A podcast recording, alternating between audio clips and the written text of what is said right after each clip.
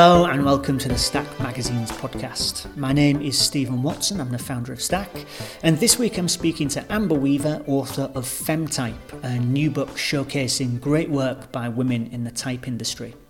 It's been published by People of Print, the platform for independent printmakers, and when I spoke to her last week, Amber had just got to the end of a hectic but very successful Kickstarter campaign that in the end raised over £10,000 for the book, which is more than double their initial target.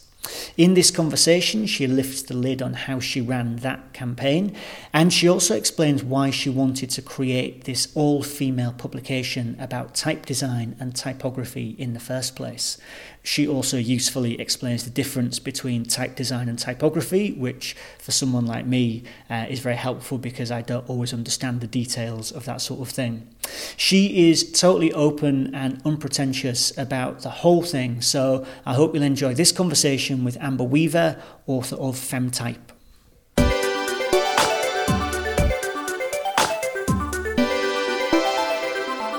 Amber, hey, thanks for coming over. Hello, how are you?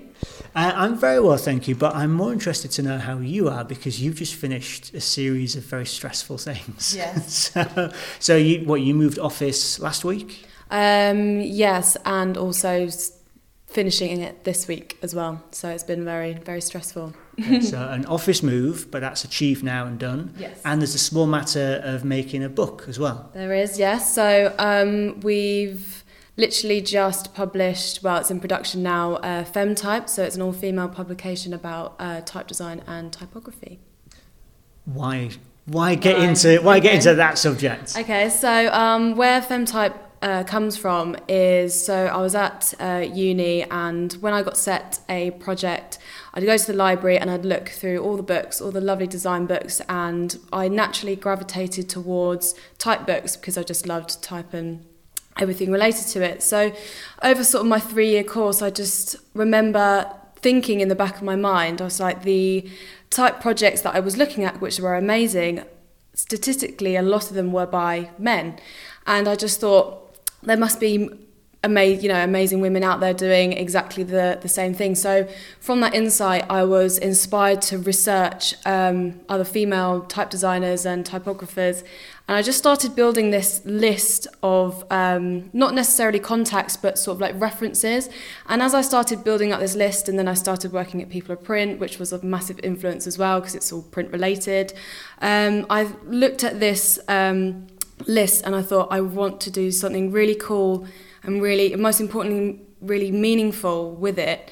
And I just thought, People of Print, I have this thing, so let's just turn it into this amazing book and create something that will inspire more women out there to have a career in type. And so you've ended up with over 40 women from the type industry. Yeah. You've structured it into essays, type design, and typography. Now, for a newbie like me, you're going to have to... I mean, I get the essays bit, but so what's the difference between the type design and the typography? Okay, so the type design section is what you'd sort of see as the hardcore font design.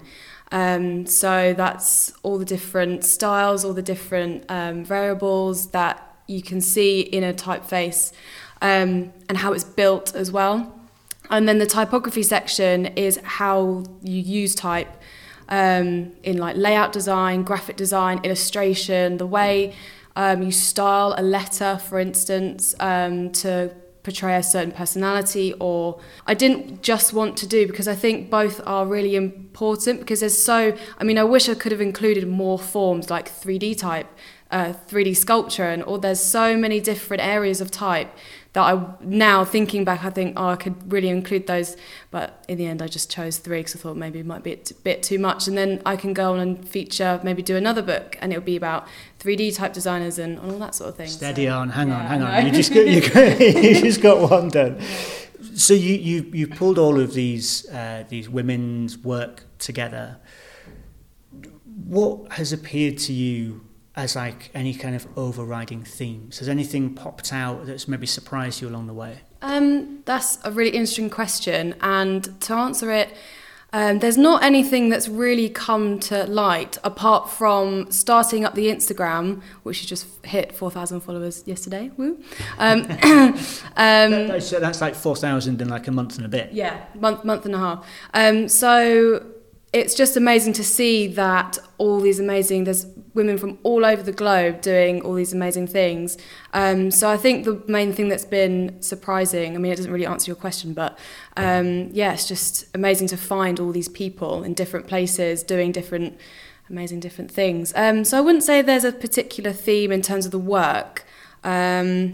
Possibly more illustration is coming into it. Do you see any differences between the type of work that a man might do in this field as opposed to a woman? Do you know what? From the work that I've featured and selected, I'd say no. It doesn't. You can't really see a difference really, because I've included quite a few different perspectives. So there's the hardcore type design, and then there's also like lettering, and then there's also like poster design and all that, all those, and from studios, from all sorts of areas. So I would say no, can't really. And so when you were putting this together, then you know you're obviously like raking your way through like tons and tons of work out there. What was the stuff that made you go, oh yeah, this has definitely got to be in the book? I'm very sort of attracted to quite bold impact sort of work, but also so there's display typefaces, and then there's also like what you'd use for like copy and that sort of thing. And it was just the ones that were just really stood out for me were obviously high quality, that they were using type in an interesting way, whether it be turning it into a 3D or it's just to make it very visually interesting. The typefaces, again, I was attracted to the high impact display typefaces. Because a lot of it started from the list that I'd made, I already sort of had a pre-selection of people that I already knew to include. And then when I from starting up the Instagram, I then found people that I'd be like, yes, I love their work. And I just kept adding to this list, and then, yeah, just start contacting them, and that's how Femtype was born. And in the essays, so I'm presuming you didn't write all the essays yourself. No. So who were the people that you went to for essays, and what kind of stuff were you hoping to get out of them? So for the essay section, because at uni I also read some books that had essays about different type perspectives, and I thought that was really interesting because it sort of turned into an academic sort of area. So I read a lot of interesting essays, so that's something I really wanted to include. So we've got New York-based designer, I hope I say her name right, Tianmin Liao. She's from New York, and we've included her bilingual case study. So it's about comparing Latin and Chinese languages and their typefaces, and if you can sort of achieve the same sort of personality, because obviously there's so many different characters in the Chinese sort of letter base. So and then you've also got Maria Ramos. So she extends her MA dissertation on typewriter typefaces and how the typewriter itself has influenced typefaces today. Nice. I like the sound of the typewriter thing. Mm. See, so for someone like me who is not a designer, typography can very quickly become quite confusing. Mm.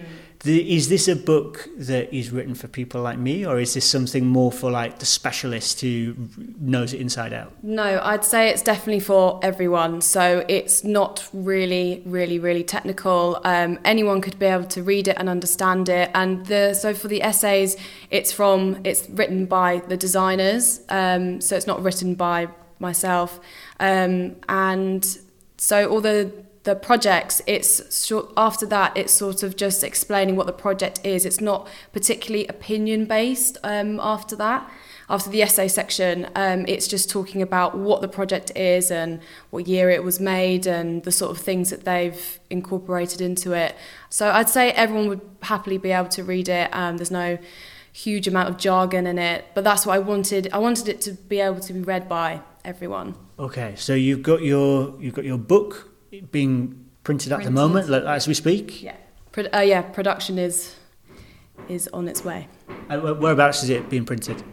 Precision Ltd, which is up in Leeds, which were amazing. So they sponsored part of this book because they wanted to get involved in the project. So I'm very thankful for them. Nice. So you've been up to Leeds and seen the book on press? Not yet, but soon. Okay, soon. All right. Yeah. So, but before all of that, you had to get the thing funded. And you managed to raise £10,166 on Kickstarter. Congratulations. Thank you. I think our target was 4,500 and we managed to get it to 10,166. Yeah. That's great. That's fantastic. I mean, like, for anyone who's run a Kickstarter, I haven't run one personally. I've been involved in a couple, and I saw from that how stressful the whole process can be. How was it for you?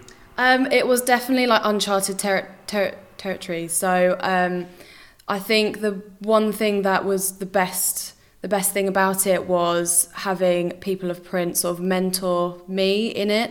So obviously I partnered with them to publish it. So we did a Kickstarter through People of Print, and I was just basically guided through the whole process about, you know, when to give updates. And obviously I took a while to actually create the page and all the information and what to include, all the rewards as well. So I collaborated with 36 Days of Type to create a poster with their top 12 female submissions that says 36 Days of Type.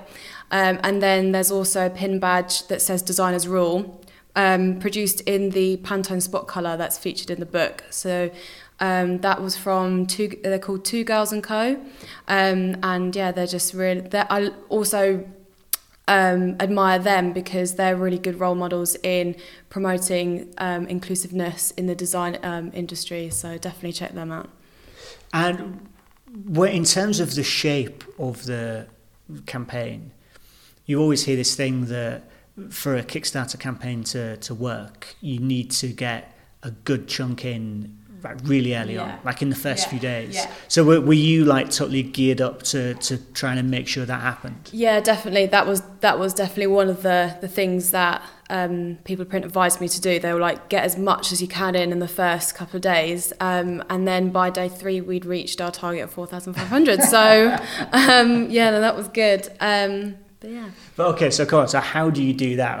How do you hit your target in 3 days? So I think what a really good piece of advice is I started up the Instagram about 3 weeks before, which I wish I'd started up maybe a little bit sooner. So I sort of started building my own community to then say, look, I'm doing a book. So if you start to build that community first and you've got that solid and you've got these people following you and wanting to know what you're doing, then when the Kickstarter came through, they found out we were doing this book. So along with the people that we'd partnered, so Moo, our financial patron, and yeah. Wait, sorry, Moo is a financial patron. What does that mean? So they financially supported the Femtype Kickstarter. Brilliant. So I started building this community, and then that then allowed us to, and also the People of Print community as well. So by partnering with People of Print, I was then able to have access to their audience, which gave me another step up in that sort of way. Yeah. And so does that Moo money go straight into the Kickstarter at the beginning? Yes. Nice. That makes a lot of sense. Yes. We ran a webinar a couple of weeks ago with Kickstarter and with ANXI magazine. Yeah. So they've used Kickstarter lots of times. And one of the things that came out of that is the advice that actually it's a good idea to plan on taking a little break in the middle, because it's so important to have lots coming in at the beginning, and it's really important to finish strong. Yes. You can't hope to keep on going literally all out for a month. Yeah, because I think so in the Kickstarter back end, it charts it out like a graph, and you can see, so at the beginning it goes right up like that, and then it will go like this, and then at the end it goes up. And also if you're sharing the same thing over and over and over again, people will get bored. And so it's good to sort of incorporate maybe a new reward halfway through, or just something fresh to keep people interested. Because otherwise it just gets a bit laborious, doesn't it? So. And I imagine that with your 40 women who you featured in the book, you could probably go out to them and say, could you help us to push this out to your followers and the people who know you? Yeah, definitely. I mean, we sent, when we put it up, we said to everyone, look, here it is. If you can help us share as much as possible, then that would be great. Some did. It was really good. So we had initially intended to have this conversation while the Kickstarter campaign was still live. Yes, I remember. So that we would try and get some people to see that. Yeah. And then, I mean, as we said, you've been very busy, so we've like nudged it on. So the Kickstarter's now finished, but how do people actually get hold of the book? So we've recently just launched the new Femtype website. So it's www.fem-type.com. And you can pre-order the book at £27.50. And you can also get the pin, which was also included in the Kickstarter, but we've got some still left over, so you can get that as well. And we've got the tote bag up there as well. And then you can order it. And also we're offering a very exclusive discount. So it's FEM10, so FEMME, the number 10, and you can get a 10% discount off the book. And that lasts until the 6th of June. Okay, so 6th of June. All right, we're going to get this podcast up definitely in the next week or so people will still have a bit of time to use that. This is a project which is now starting to come to a close for you. So what's going to be next on the horizon? So I'm not 100% sure. I think I'm definitely going to get the book out the way and sort of close that project and start, getting it into different design shops and all that sort of thing. I'm not sure. I think definitely want to do some sort of book launch, some sort of event. That would be really cool. Maybe bring out some more products this year, type related. And just keep growing this really great community of people that follow Femtype and are just connect people and just basically see where it goes. It's very exciting. Nice. Okay, well, very good luck with that. And I'm looking forward to seeing this book when it comes out. Cool. All right, thanks for having me.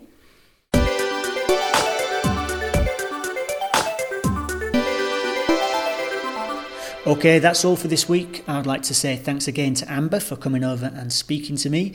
Remember that if this all sounds like something you want to dive into, you can pre-order your copy at fem-type.com and use the code FEMTYPE10 before the 6th of June to get 10% off the usual price. You can, of course, find lots more conversations like this one in our podcast archives. They don't normally come with discount codes, but we do have loads of people speaking about why they work in print. Just search for Stack Magazines wherever you get your podcasts, and you should find us in there. And if you follow us while you're there, we'll be able to deliver our future episodes to you as soon as they're ready. Thank you very much for listening to this one, and we'll be back with another episode next week.